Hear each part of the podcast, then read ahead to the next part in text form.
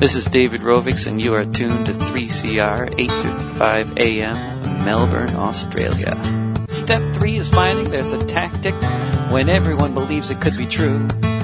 That if all the people work collectively, there just might be something we can do, and everything can change.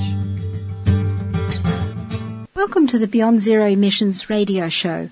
My name is Vivian Langford, and I've chosen the best of our 2016 season, as well as some climate action podcasts from other sources, which I hope will inspire you.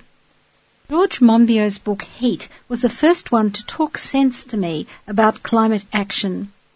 He went through every sector of the economy and showed how we could phase out fossil fuels and bring on renewable energy. This fitted in with the Beyond Zero emissions vision I was already participating in. Monbiot could only see a few things like cement and aviation fuel which would be impossible to replace with renewables. The only, the only course of action as far as flying is concerned is greatly to reduce the number of flights we take. And we're talking about a reduction in the region of 90%. And this is very tough. This is very hard for people to contemplate, not least those people who have love miles. Now, love miles is a phrase I came up with in writing this book, which describes the distance between you and the people you love. If you have family in Australia, if you have a friend's wedding to go to in New York, you have love miles with those people. And you feel a moral obligation to redeem those love miles. and uh, you're all laughing because I'm sure you've all got them and you understand what I'm talking about. And here we see two valid moral codes in irreconcilable antagonism. It is wrong not to go to your best friend's wedding in Cape Town. It is also wrong to go there. And in climate change, we see the requirement for a whole new moral code. That was George Monbiot. You can read his articles in The Guardian and at his website. Now here's his conversation, courtesy of the Elephant Podcast, and thank you very much to Kevin Caners who made it available to us. The podcast is called How Did We Get Into This Mess? The, the alternative to hypocrisy is not moral purity. The alternative to hypocrisy is cynicism. That's my guest today, George Monbiot, a journalist and weekly columnist for the Guardian newspaper. He's one of the foremost progressive thinkers in Britain today. In his writings, he takes on a range of social and political topics, but he's probably best known for his work tackling environmental issues. He's authored several books, including Heat, How to Stop the Planet Burning, a 2006 book on climate change. Most recently, he's written Feral, a book where he talks about the potential of rewilding, or reintroducing species that have been wiped out from their former habitats. In his columns, Monbiot often draws the connections between how the environmental and climate crises we're facing are intimately interconnected with other traits of our society. For example, the enormous concentration of corporate power. It is by far and away the greatest threat to democracy, and because it's a threat to democracy, it's a threat to the survival of human civilization and much of the rest of life on this planet. Or the runaway consumerism that has us gripped. You know, th- these are not essential components of human happiness we're talking about here, but they are essential components of economic growth. In our conversation, we also talk about what would happen if governments actually did walk the talk on climate change and why they're so reluctant to do so. This would be basically a straightforward contest for survival between fossil fuel companies and governments, and it's not totally clear to me which one would win. And we also talk about why, in his view, the root cause of climate change goes well beyond capitalism. You know, we say, well, it's this particular system that, that we're in which is the problem.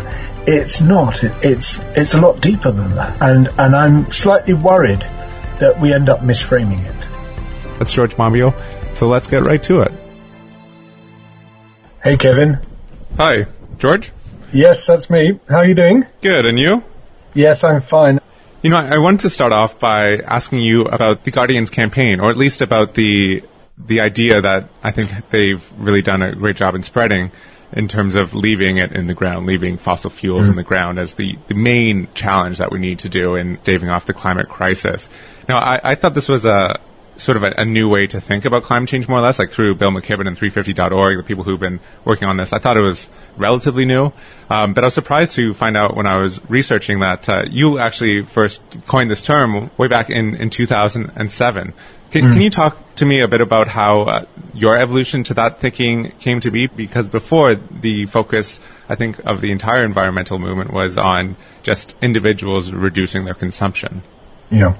Well, I, I had just published a whole book about how to tackle greenhouse gas emissions um, and to get a 90% cut in emissions while maintaining a reasonable quality of life in the developed nations, a book called Heat.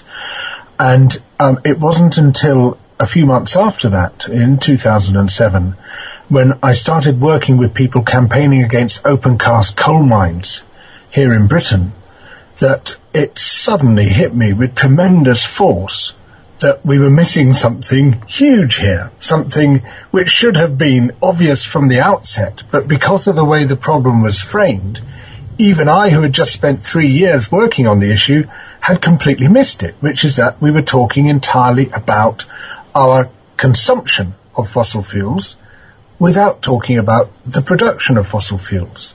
And that if you attempt to deal with a problem only at one end, only at the demand end rather than the supply end, you are almost certain to fail because the supply end will continue to undermine the demand end. And this is especially the case with climate change, where the measures we deploy to try to reduce our emissions tend to be weak and negotiable, whereas the extraction of fossil fuels from the ground is a hard fact. Um, that is a non-negotiable fact, and when they have been extracted, they will be burnt, regardless of, of what those weak and negotiable measures might say. So unless you restrain the extraction, you are not going to solve the problem. And, and this came to me um, when I was sitting on top of an enormous machine. A bunch of us had um, had swarmed into an open cast coal mine, which was just being started. It was going to be uh, the biggest active mine in Britain. It was strongly opposed by local people. It was going to make a substantial contribution to undermining our country's own carbon targets. So we decided to try to stop the work. It's in a symbolic way. Obviously, we weren't going to be able to stop the whole operation, but to to s- close it down for a day. So you you were basically breaking in and, and trying to get in the way.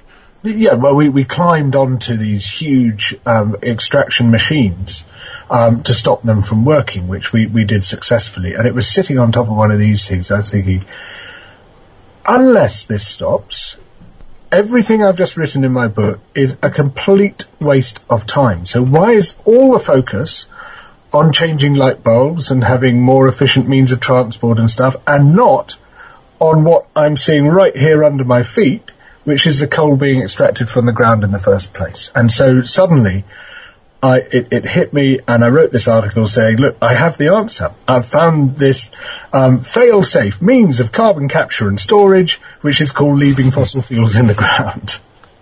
What do you think? I mean, it's such an obvious point once you actually think about it, and I mean, it seems strange that it wasn't framed in those terms in a way. Why? Why do you think we we missed this point earlier?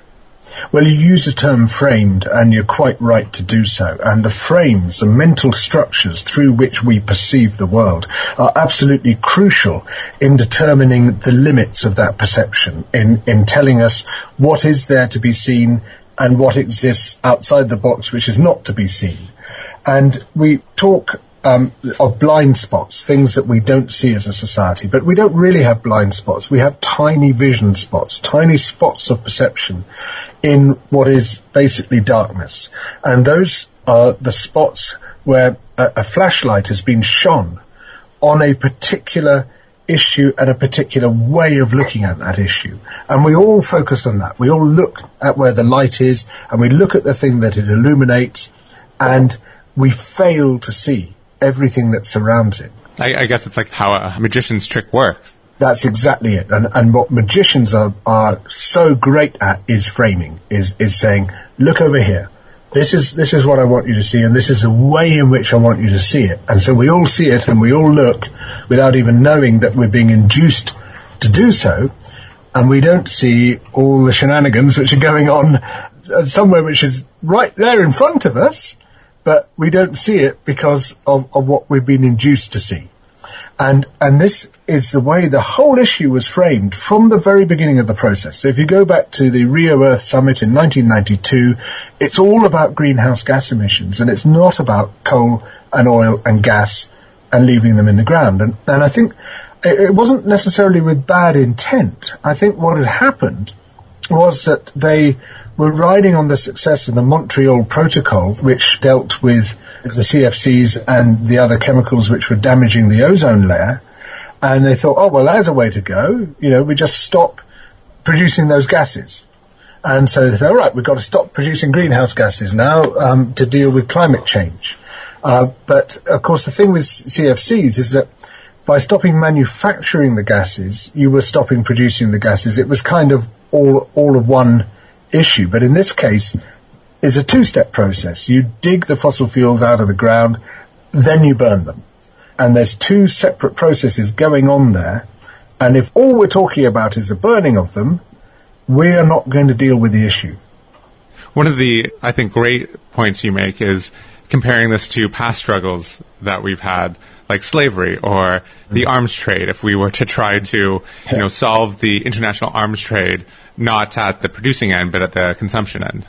Yes, I mean, I mean, I, I, I think I used the example of the biological weapons protocol, uh, which you know prevents states from using weaponized anthrax or smallpox or all of these horrible things which they might otherwise be induced to use, and and if that were to say there are no restrictions on stockpiling weaponized anthrax and weaponized um, smallpox. It's just that we don't want you to use them. Well, how effective do we think that would be? You know, if you had 50 states, each with a massive stockpile of these really unpleasant weapons, and you have a situation like Syria at the moment, do you really think they're not going to use them if they've got them? Uh, the only way that, that the protocol is effective is that it forbids both their use and their ownership. It forbids having them in the first place. So it's the production and the consumption which are both banned. You're not allowed to make them, you're not allowed to store them, you're not allowed to use them. But in this case, we are allowed to we're allowed to dig the fossil fuels out, so we're kind of making them. We are allowed to store them, but we're trying to prevent being used. It's just not going to work. And if you want a good example of how that sort of thing doesn't work, well, look at the U.S. gun laws. You know, you can you can all have guns. Hey, folks, you can all have guns. Just don't use them. If you use them, you're going to go to prison. Well, if everyone's got guns, they're going to get used.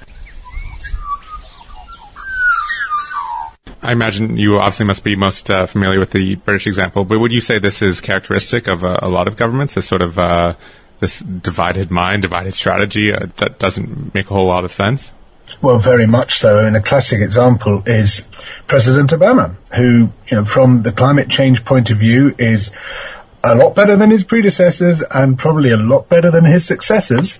Um, and uh, within the course of three weeks, he first of all granted final permission for Shell to do exploratory drilling in the Chukchi Sea uh, with horrendous consequences had it found sufficient oil reserves to make it viable for um, exploitation to go ahead, and thank goodness it didn't. Um, and then three weeks later, he pitches up in Anchorage and says, "Oh, isn't it terrible what's happening to the Arctic? Um, it's all this burning of fossil fuel, which is causing climate change, and it's melting the ice, and um, the Arctic ecosystem is in serious difficulty as a result." And you think, is this the same man speaking? Can he not see the contradiction between these two policies? It's not exactly subtle. Here we're not talking about a slight nuance in policy between trying to protect the Arctic ecosystem from the impacts of fossil fuel production and allowing fossil fuel production to take place within the Arctic ecosystem. But because of the way these issues are framed within politics and within the media, you can happily sail through life without even acknowledging the contradiction, let alone having to address it. But why do you think that's possible? Like, what, what is actually going on here? That, uh, like, do you think it's it stems from our own cognitive dissonance that the the majority of us have when it comes to this problem? I, I, partly, but I think also it, it comes back to the framing issue with which we begun. You know, because climate change has been framed as an issue of what we do to minimize our consumption once the fossil fuels have been extracted from the ground is almost as if the extraction of fossil fuels just occupies a different part of the mind, and those two bits of the mind are just not connecting over this issue, and they're not. Um, there's just no read across. But also, it, it's a test of commitment. I mean, if governments were really serious about climate change, obviously the first thing they would do would be to press for, for fossil fuels to be kept in the ground. But they know that in doing that, they're going to go into head-on confrontation with Exxon, with Shell, with Peabody Coal, with all the huge fossil fuel corporations who are extremely powerful. And I think that could, you know, test state power to its very limits and possibly even beyond were they to do that, they would find themselves in a huge fight. So instead, and the much easier political approach is to pretend to deal with climate change and, and say, you know, we, we, we want um, vehicles to become more efficient. And actually, we're not going to pursue them that hard if it turns out they're rigged their tests and are pretending to be more efficient than they are. Uh, we want people to have more efficient heating and lighting systems in their homes and offices and all that. And they're just playing with the problem. They're pushing the food around on their plates to pretend they've eaten it. Uh, whereas if they were really serious about it, um, they would be taking that huge political gamble of saying we've got to keep the fossil fuels in the ground.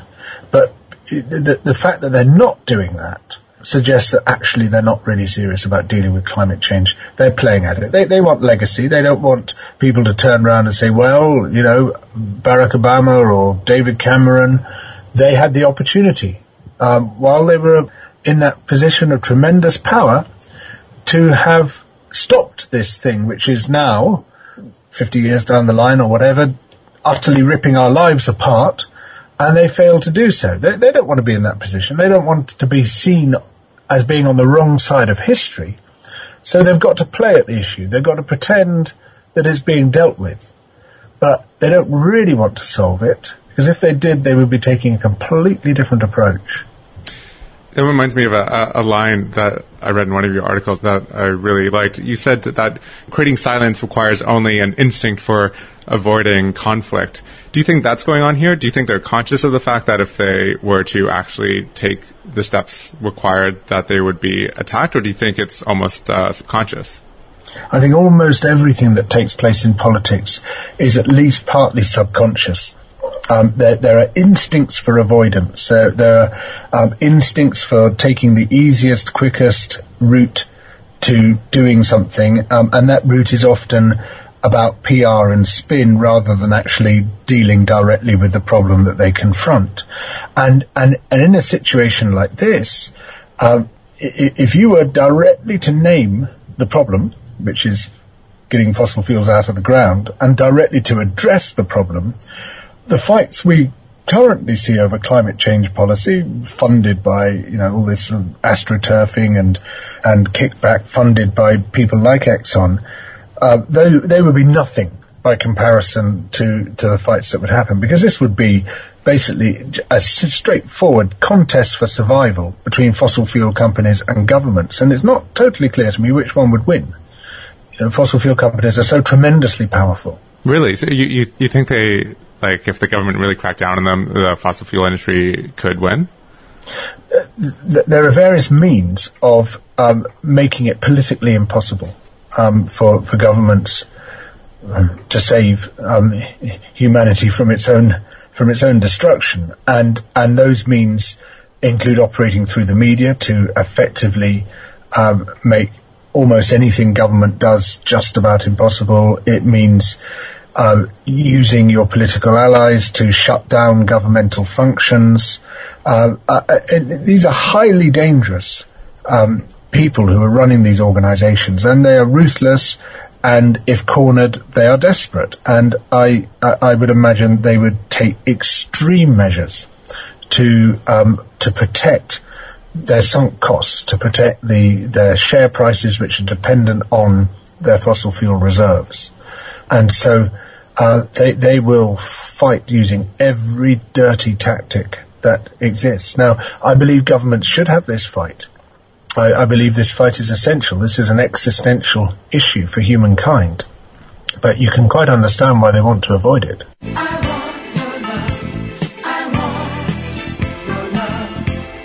Has your organisation been interviewed on 3CR? Your band played live to air. Have you heard your latest song? Groups like yours can now become 3CR organisational subscribers. Just $110 gets your organisation or group behind Melbourne's longest running activist radio station. 3CR gives access and training to communities traditionally denied a voice in the mainstream media. Get online at 3cr.org.au or call 9419 8377 and become an organisational subscriber. Show, your, your love, love, 3CR.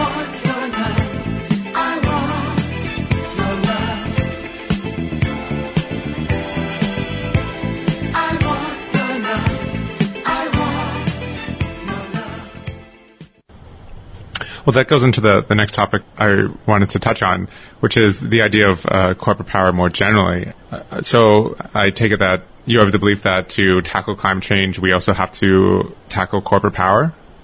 Um, y- yes, I, I do believe that, and um, we, I mean, corporate power defines the limits of politics at the moment. Um, it defines the limits of political debate and defines the limits of political action.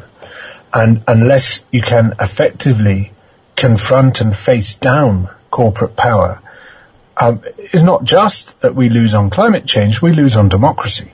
And um, uh, it is by far and away the greatest threat to democracy. It is what turns what should be active, functional democracies into nominal, hollow democracies.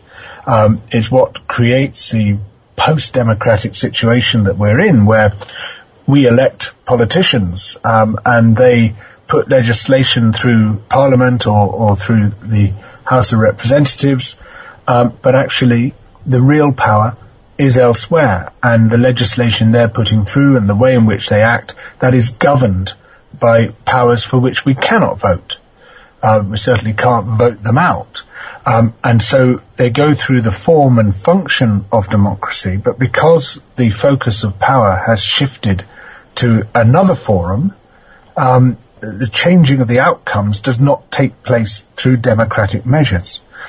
And it's corporate power which is this great threat, both to democracy and because it's a threat to democracy, it's a threat to the survival of human civilization and much of the rest of life on this planet. I mean, you, you, you said that the focus of power has shifted. So was it always this bad? Was it? Uh, are you suggesting that it was it was better before? And if so, what, what do you see as the the cause of the shift towards corporate power away from governments? Well, th- there was a period, um, and in the US you would date it from perhaps the New Deal, 1933 to maybe 1980. In the UK, probably 1945 to 1979, as a period in which government reasserted itself and said, we are here to represent the people, not just a bunch of plutocrats. We, this is meant to be a democracy, not a plutocracy. And, um, and through that reassertion, they regulated corporate power and economic power in such a way that it had to be responsive to the democratic will of the people of those nations. And then we saw the neoliberal revolution kicking in in 1979 in the UK and 1980 in the US, which effectively said we are going to remove those constraints, that the economic power, raw economic power, will be unrestrained by effective social, fiscal or environmental regulation. We will stop transferring wealth from rich to poor through taxation and public spending. We will stop the effective regulation of corporations to prevent them from polluting our air and water, from stripping the soil off the land, um, from mistreating their workers, mistreating their suppliers. Um, uh, we will take away the constraints that limit the scope of raw economic power. Um, and and that process has been continuing ever since. And in, in, the UK, regardless of whether there's a Conservative government or a Labour government in place, it's continued pretty well unimpeded. And so we end up now with a wildly different situation to the one we had just 30 years ago, where our power at the ballot box is exceedingly limited. Our leverage is much weaker than it used to be before. We can vote out the right-hand glove puppet or the left-hand glove puppet, but not the, the, the corporate powers which are manipulating those puppets. How did this happen? You, would you say that, that, the public was asleep at the switch, essentially? Was it uh, in slow motion? How how was it able to to happen seemingly continually for, for such a long time? There are a whole load of reasons for it, um, and uh, and one of them is the speed with which um, these revolutions take place, and, and the UK at the moment is a very good example of that, where we have this um, extreme austerity agenda being pursued by the government, uh, and when it took power, this agenda came in so fast and so far and on so many fronts that it simply couldn't be contested. Um, you know, I, I, people like me were struggling to try to defend the regulations preventing pollution and soil erosion, for example, uh, but at the same time seeing a hundred other assaults coming from other angles, and we just had to ignore those because you can't be effective unless you concentrate on one or two things, and there just aren't enough politically active citizens to confront all that at once, and so by the time the battle is over, you're just looking at a scene of carnage where just about everything which I believe are the pillars of civilization, the, the things that make the difference between a decent society and a barbarous one, have been pulled down and burnt.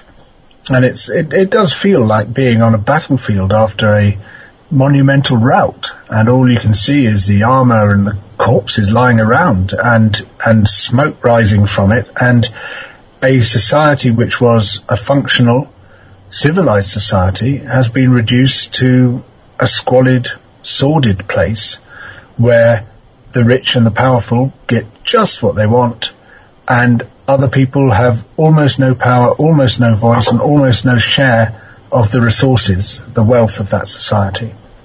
It sounds a bit like uh, what Naomi Klein would say in the shock doctrine. It is. I mean, her, her her analysis has been invaluable, and the way she's demonstrated how um, they use crisis to pursue this agenda, um, and they act incredibly fast. So they have a pre-prepared set of policies, which are already very carefully mapped out. Um, then use a, a, real crisis or precipitate a fake one. And in the UK, we've seen a fake one uh, use, oh, we've got this massive deficit. Everyone must focus on the deficit. Let's frame all of politics as being about um, solving this deficit. Well, we, we do not have a crippling deficit in this country. We have a large deficit, but many times in history before we've had a larger one. Um, it's by no means, it's perhaps ranked somewhere in the top few hundred political issues, but it's by no means the most important one.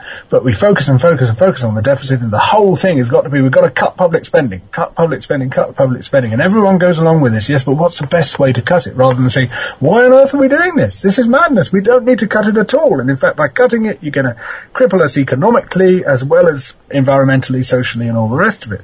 But the, the, the combination of creating a crisis exploiting that crisis, doing it with tremendous speed, and very cleverly monopolizing the debate so that everybody sees it through the frame, the crisis frame that you've created.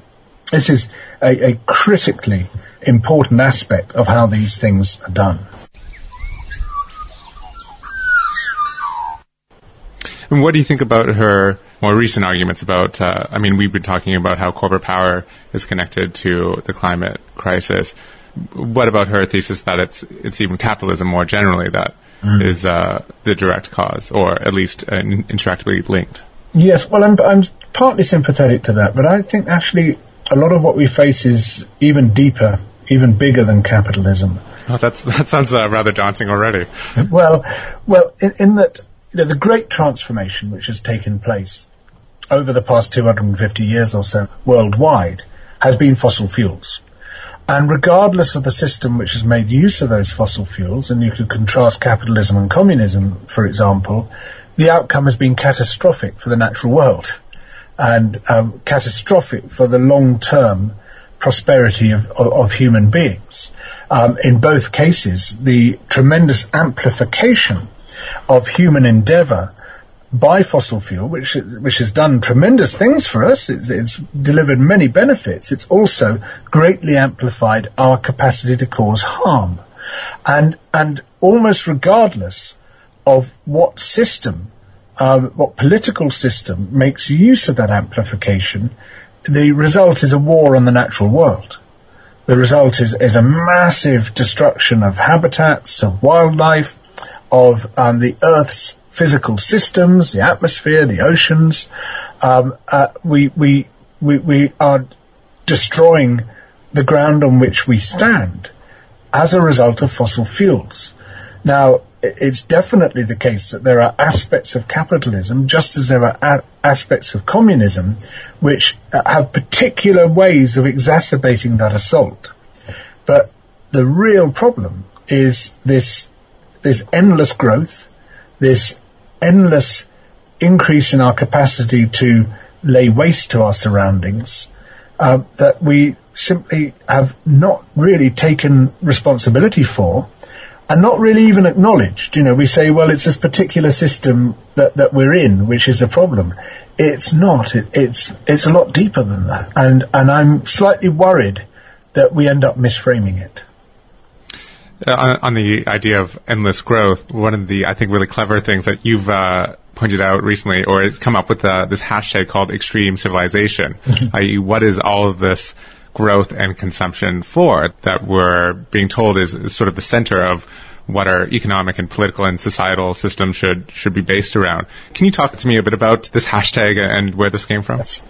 Well, I, I, I launched this hashtag because you know one of the things which strikes me is the extraordinary disjunction between the scale of the damage we're inflicting and the absolutely trivial and ridiculous uses to which we're putting that damage. So, you know, governments are very seriously sort of sit down and strike these massive treaties like TTIP and the Trans-Pacific Partnership because, you know, we we have to grow the economy and we have to be very serious about this. And they, and, but because in the rich nations amongst prosperous people who are the major consumers, of course, our needs have already been met what it ends up with is more and more bizarre and extreme products and services in order to maintain economic growth. So you have Terry the swearing turtle, who um, who, who, you know you'll you'll prod it and he'll come out with a, a string of expletives, um, or you'll have um, an iPad stroller now. You, you you can put your baby in the stroller and there's a slot to put the iPad in, so they can they, they can be looking at the iPad rather than looking around them as as they're, as they're going along. There's a portable watermelon cooler, um, uh, a great big thing. It's like a, it's a fridge. It's a refrigerator on a trolley. Um, uh, and the, there's only one thing you can put in because it's got the shape and size to do that, which is a watermelon of a particular size. So you can take it to picnics, your your portable wa- watermelon cooler. And so, are you saying these things aren't essential for human flourishing? You know, um, you could put it like that. Uh, basically, we are creating this explosion of junk, of completely useless, pointless stuff, much of which is designed, incidentally, to be given away at Christmas and, and, and other such occasions, not for anyone to use, but to make people snigger a bit. You know, you give it to someone as a present at an office party and they'll, they'll you know, an inflatable Zimmer frame or something, you know, and they'll laugh at it and then they'll throw it away. It's never going to be used. It's never going to be seen again. It's never going to be displayed even. Uh, you unwrap it, you have a laugh, and then you throw it away uh, it's like these electronic greeting cards. You open the greeting card and it plays a tune. Now, now that greeting card has got the equivalent power of software of what launched the moon landings, and and it's got this confection of complex electronics. You open it up, it plays the tune, gives you the greeting, and then you throw it away. And you know th- these are not essential components of human happiness we're talking about here, but they are essential components of economic growth. And if economies are going to keep growing, we have to continually find new stuff to consume. And the stuff becomes more and more ridiculous as we go further and further and further in manufacturing needs and wants in order to induce people to keep consuming. There's one thing that's really stuck with me that, that you wrote about a couple times, which is studies that show that it's the people who consume the least in the world, uh, in, in various countries, that uh, on average are most concerned about their environmental impact. Yes, yes, it's, it's very striking. What we've been constantly told is, oh, you have to get rich to care. You know, you, you, people aren't going to care about the environment until their basic needs have been met, until they've got enough food, shelter, and stuff. It, all the surveys show exactly the opposite. That the people who care least are the richest nations, uh, the people of the richest nations, like the United States, like the United Kingdom. We are the ones who care least. The people who care most in all the surveys are the people in the poorest nations, perhaps because they understand the issues more. They're closest to, to natural disaster. They can see it happen. They know what happens when natural disasters strike. They care. They see what happens when stuff is dumped in the river, when trees are felled and soil slides down the hill. They, they, they understand things in a way that we've forgotten. I mean, that's my explanation for it. Uh, but also perhaps they haven't had the empathy knocked out of them. They haven't had the care, the kindness knocked out of them by this 24 hour, 24 7 crazy consumption treadmill that we're on, this hedonic treadmill, which just stops us from thinking, it stops us from feeling, because it's just constantly um, coddling us, cushioning us in this security blanket of consumption so that we don't engage with our own impacts, we don't engage what we're doing to other people, we don't engage with what, uh, with what we're doing to, to other places. And, and the surveys consistently show, uh, again and again, that it's a total myth that you have to get rich to care. In fact, what, what seems to be very clear from the surveys is that the richer you get, the less you care. That's, that's quite a scary thought. Mm. Well, it is. And, and of course, uh, it's another, it should present another monumental challenge to the notion of economic growth being good for us. You know, beyond a certain point, economic growth destroys our humanity.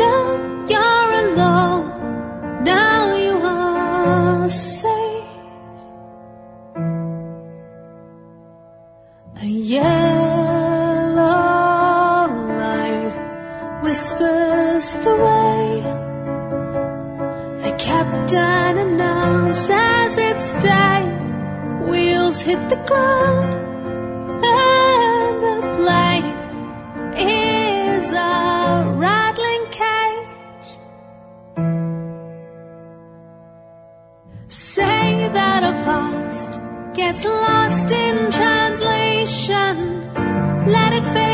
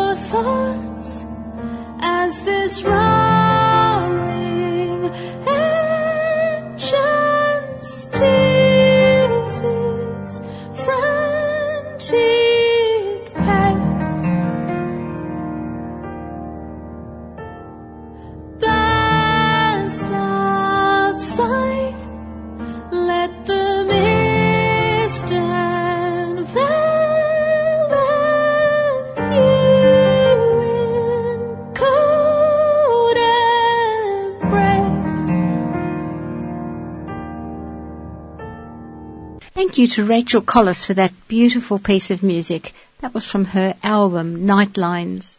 And now we go back to hear climate activist and journalist George Monbiot in conversation with Kevin Caners. You know, I, I remember reading uh, a couple of essays. I think one was by Bertrand Russell saying that saying in the future maybe like because we've met all our basic production uh, standards, we'll have to work much less. Maybe we'll have uh, work only four hours a day or something like that. Um, it, it sounds like those two things are connected. The fact that we're always working and, and producing more by necessity will will consume more. Do you think that if we're actually going to take the steps required, we might end up in a, a future where we have more idle time? reminds me of the old um, Heinrich Boll story of the fisherman. Um, uh, there's there's a tourist comes up to this beautiful island, and there's a fisherman leaning against a tree, and the tourist says, um, uh, "Hi, what are you doing?" He said, "Oh, I'm just sitting here watching the sunset." And he said. Uh, he said, "Well, why are you doing that?" He said, "Well, because I've done my fishing. I did a couple of hours fishing today, and um, now I'm just chilling out, kicking back." And the guy said, "Well, you know, if you if you got out there a few more hours, you know, you could um, earn the money to get a second fishing boat, and then you could hire someone to take that boat out, and then you could earn even more money, and you could get a third one, a fourth one. You you could build it up. You could get an empire here. You know, if you if you were working ten hours a day, not two hours a day, you you could build yourself an empire." And the guy says, "And then what would I do? Oh, anything you like. Kick back, watch the sunset, enjoy yourself." and it, it's a beautiful illustration of the sheer weirdness of the situation that we're in. That um, we keep promising ourselves that there will be a promised land at the end of this. That we will, when, when we've gone far enough through the tunnel, we'll come out into the light, and then we'll have all those things which economic growth promised us and yet somehow it just seems to be elusive, and we find ourselves working harder and harder. It wasn't just Bertrand Russell, it was Keynes, it was Marx, many other people predicted that we would hardly spend any time working, but the people who spend no time working, two hours a day, the hunter-gatherers on the whole. And ever since then, we've just worked harder and harder and harder, doing more ridiculous hours and more ridiculous tasks. Because there are lots of more things that we can seek without causing harm. In fact, while doing a lot of good. More peace, more, more peace of mind, more engagement with ourselves and with our children, our families, uh, more time in the countryside, more time kayaking with dolphins, more time lying in, in flowering meadows surrounded by butterflies staring up at the sky. Uh, I want more of all of those. I think probably most other people want more of that sort of thing. Uh, why wouldn't we? Uh, more leisure time, more holidays. Don't we want more of those as well? Actually, you know, there are many other ways of channeling that insatiability into some really great stuff. More learning. I want to know more about the world. I want to meet more people. I want to talk more. I want to spend more time thinking, as well as more time being and feeling and experiencing beauty and tranquility.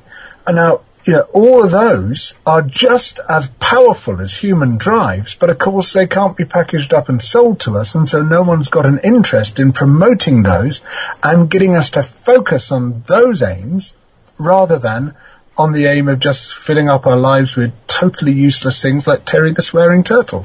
Now, I, I want to come to, we've talked a lot about how the, the situation is, is really bad. There's a lot we're up against, the, the corporate power and just uh, the inertia of the system, our own, the, the way life has been framed to us for the past several generations at the very least. You've talked a bit about how um, hyperconsumerism might be connected to the lack of nature um, or maybe e- ecological satisfaction. And you've also talked about how while it's important to focus on all these issues and, the, and to focus on what we need to stop, that you also think it's really important to have a sense of uh, of love almost or uh, a sense of joy that you're also fighting for at the same time. Can you talk a bit about that? Mm. Y- yes, I, I mean, there's a couple of things here. First of all, we have to have a positive vision if the only thing we have is a critique um, and is the opposition to the bad stuff that's being done, well, we render ourselves powerless um, because the most we can ever do is to fight the tide, and uh, we might be able to slow it down, but it's going to come. Whereas if we have a positive vision, say here is a better world we could have, an, an accessible, a, a real better world we could have, um, that does two things. First of all, it encourages people to fight the bad stuff because you're trying to get to the good place and you have to get the bad stuff out of the way. And people, in my experience, become very frustrated with the bad stuff when they have a vision of something better. Um, that that's number one. But number two, it um, also keeps you going. It makes it less likely that you're going to burn out, uh, which is absolutely essential if you're going to be an effective campaigner. And without being able to hold that better vision in mind, without being able to see a better life than the one we have at the moment, you're just going to have a nervous breakdown after a while. And I've seen plenty of people end up like that. Plenty of really great campaigners, really trying to make the world a better place, but they just couldn't see the hope anymore and ended up in a really bad state. Well, you know, we've got to have a, a, vision of a positive environmentalism and a, and a positive political program as well, and I've been trying to develop some aspects of that myself too. But we've also got to be able to unhook ourselves from the madness of the world and just let go, let go of our our frenetic desires and embrace instead um, something much richer and deeper, which can only be described as love. And that's love for each other, but also love for the world around us on that point, you, you've also pointed to research that says, you know, fear motivates survival and, and selfish thinking. So it seems to be if we, if we get too scared about the state of the environment, it could actually backfire. There, there's, there is a real danger that, that um, uh, you know, with all this sort of rhetoric about we've got X number of months to save the planet, um, we're all going to fry and the rest of it, you know, none of which might be wholly untrue, the, the danger is that you fill people with foreboding and the result is a threat response. Right, I'm going to look after myself then. I'm going to go into survival mode and to hell with everybody else, to hell with other people's interests, to hell with the long-term survival of the living world. I've just got to look after number one.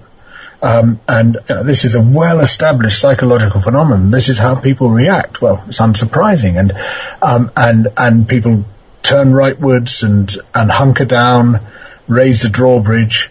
Um, it, we've got to really try to avoid provoking that response uh, by saying, look, here are the ways in which we can do stuff, and here are the ways in which we can create a better world. And it doesn't have to be like this. Now, unfortunately, as time goes on, it becomes harder and harder to relay that message convincingly because every year is a lost year at the moment. You, know, you look at climate change, we've been talking about it now for 25 years, and there's been no effective progress at all. And and it's all promises, promises. You know, and next year, next year something's going to happen, and um, just just hang on to then, and then you'll see. Oh well, no, it didn't happen this year, but next year it's going to happen. And you know, I've been I've been an environmental campaigner and journalist now for thirty years, and and I've seen this every single year. This promise being endlessly deferred. So you know, it does knock hope back, and the fear does rise. I, I can't pretend otherwise. But we have to find where hope lies and we have to pursue those hopes. And, and this is why, for example, I've um, emphasized rewilding so much recently. Right, because it's a way to ha- have a sense of, of awe and, and hopefulness for, as in we could make something better happen? It's a vision of a world that's better than th- today's rather than just slightly less bad than it would otherwise have been, which is the standard environmental vision, and being able to bring back lost habitats, bring back species which are missing from many places. You know, you're not going to repair all the damage we're doing. That's, that's true, but but in some places you can make a radical difference, and I believe that Britain, where I live, is one of those places. But I mean, like you just said, I mean, you've been working on this for 30 years, and things have only really gotten gotten worse. Have have you uh, struggled at all to walk that line, and have you ever been close to to burnout? Oh yes, of course. Yeah, no, many times. In fact, I, I, I made the decision this time around not to go to the Paris climate talks because of the appalling experience I had in Copenhagen, where I, I just felt so dejected and defeated afterwards that I was, I was depressed for two months. I could scarcely function for two months after it. It was a, it was a really horrible experience, and I'm just not putting myself through that again. And and there've been plenty of times like that. But at the same time, because of my contact with nature, um, because of the people around me who I love, because of my deep and gripping interest in intellectual questions, um, the stuff I uh, uh, trying to work out every day of my life, trying to get to grips with things to understand them better. All these keep me going and get me up in the morning, usually in a state of great excitement. I wake up thinking, right, I'm going to do this today. And, and, and whether that thing is go to the library and try to pin down those figures which have been troubling me or go out kayaking with dolphins or take my um, three-year-old to the market and um, then go to the cafe with her afterwards, whatever one of those things it might be, that's an exciting thing which gets me out of bed um, with a spring in my step. And so, what would you say to those of us concerned about climate change? Because it seems really hard. I mean, you found rewilding, which you're really passionate about, and which gives you a lot of, um, you know, kind of hope and, and excitement for the future.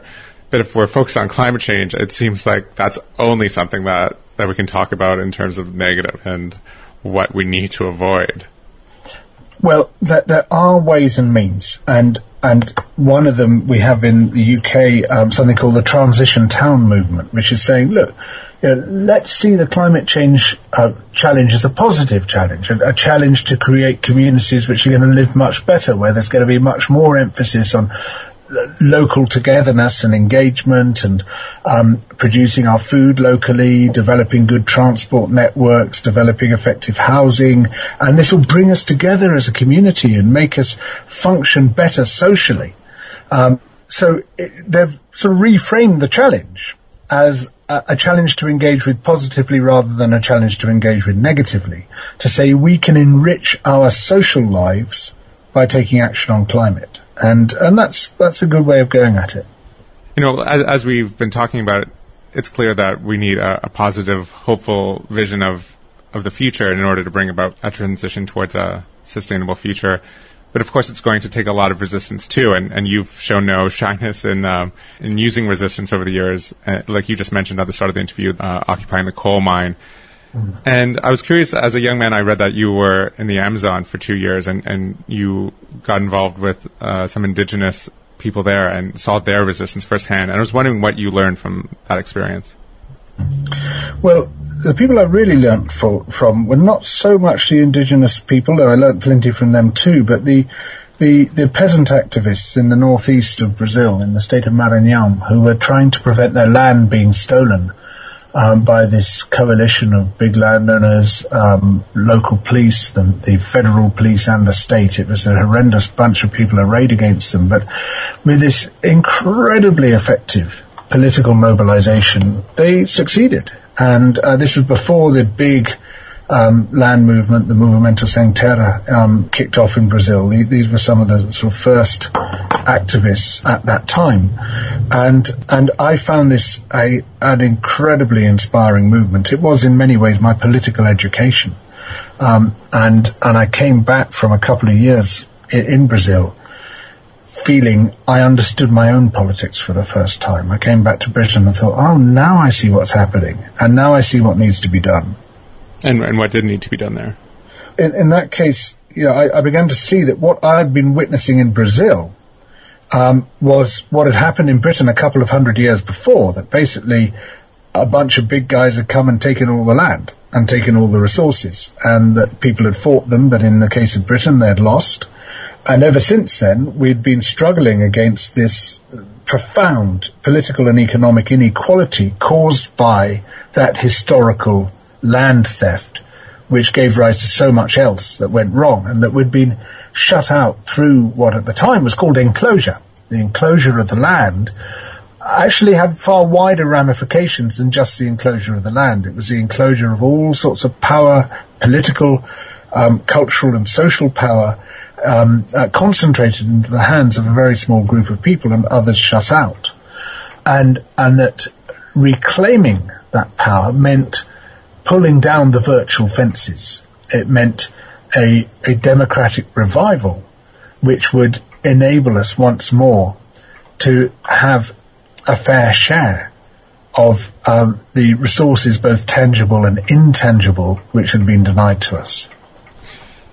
Well, just to end off, I mean, it can be hard to imagine a way forward or what, what the future could actually look like where we get off this treadmill of both consumption and taking more and more from the world.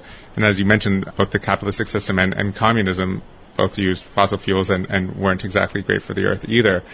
uh, through through the conversation, it seems a lot of what you're saying is that we need a change in philosophy, and then maybe from there we can start to build a, a positive future. I, I, was wondering, like, how do you envision uh, a future, or how specific can you get? Because, yeah, as I mentioned, it, it can seem it can seem hard to to see where we might be going. Well, what we don't want is some all-encompassing, all-encompassing utopia, which is designed from the outset, where all the questions are answered. Um, we've seen all too many times what happens when, when you try to create something like that. What we do want is a system which can keep changing. It's just like in a relationship. It's your ability to change is what keeps that relationship healthy, that you can just keep moving on and evolving and developing. And at the moment, uh, in countries like ours, we're in a situation of arrested development where we can't really change our situation. We can't really change the trajectory on which we are, and that's because democracy isn't functioning properly. Um, so the democratic revival, usurping corporate power, the financial power, which has stopped democracy from working properly, bringing back the centres of power to the places where we can vote, people in or out. That is absolutely essential prerequisite to any of the changes that we want to see happen. And that then enables societies to evolve and develop as they wish to do.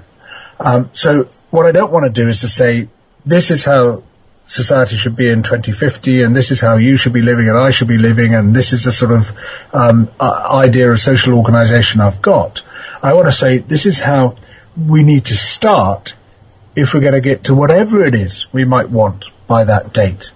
We need to start now with a democratic revival. And so, would you say to ordinary people concerned about climate change and sustainability? I mean, we can we can start even at our community level with democratic revival. Like as long as oh. we start taking those first few steps, that we're we're on our way. I would say the first thing is don't rely on the media to do um, to to do your outreach for you. You've got to do your own outreach and you've got to reframe the questions so that they actually um, create a wider view of the world and its problems and its potential solutions than the one that we are fed by the media. That is the first essential step. You are in possession of the most powerful medium of all, which is word of mouth, and you have to use that.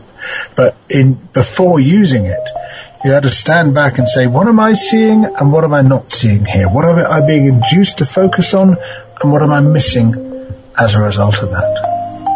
Well, you certainly have done a, great job at uh, reframing things and uh, doing exactly that through your columns over the years, and uh, it's been instructive and, and, enlightening to read.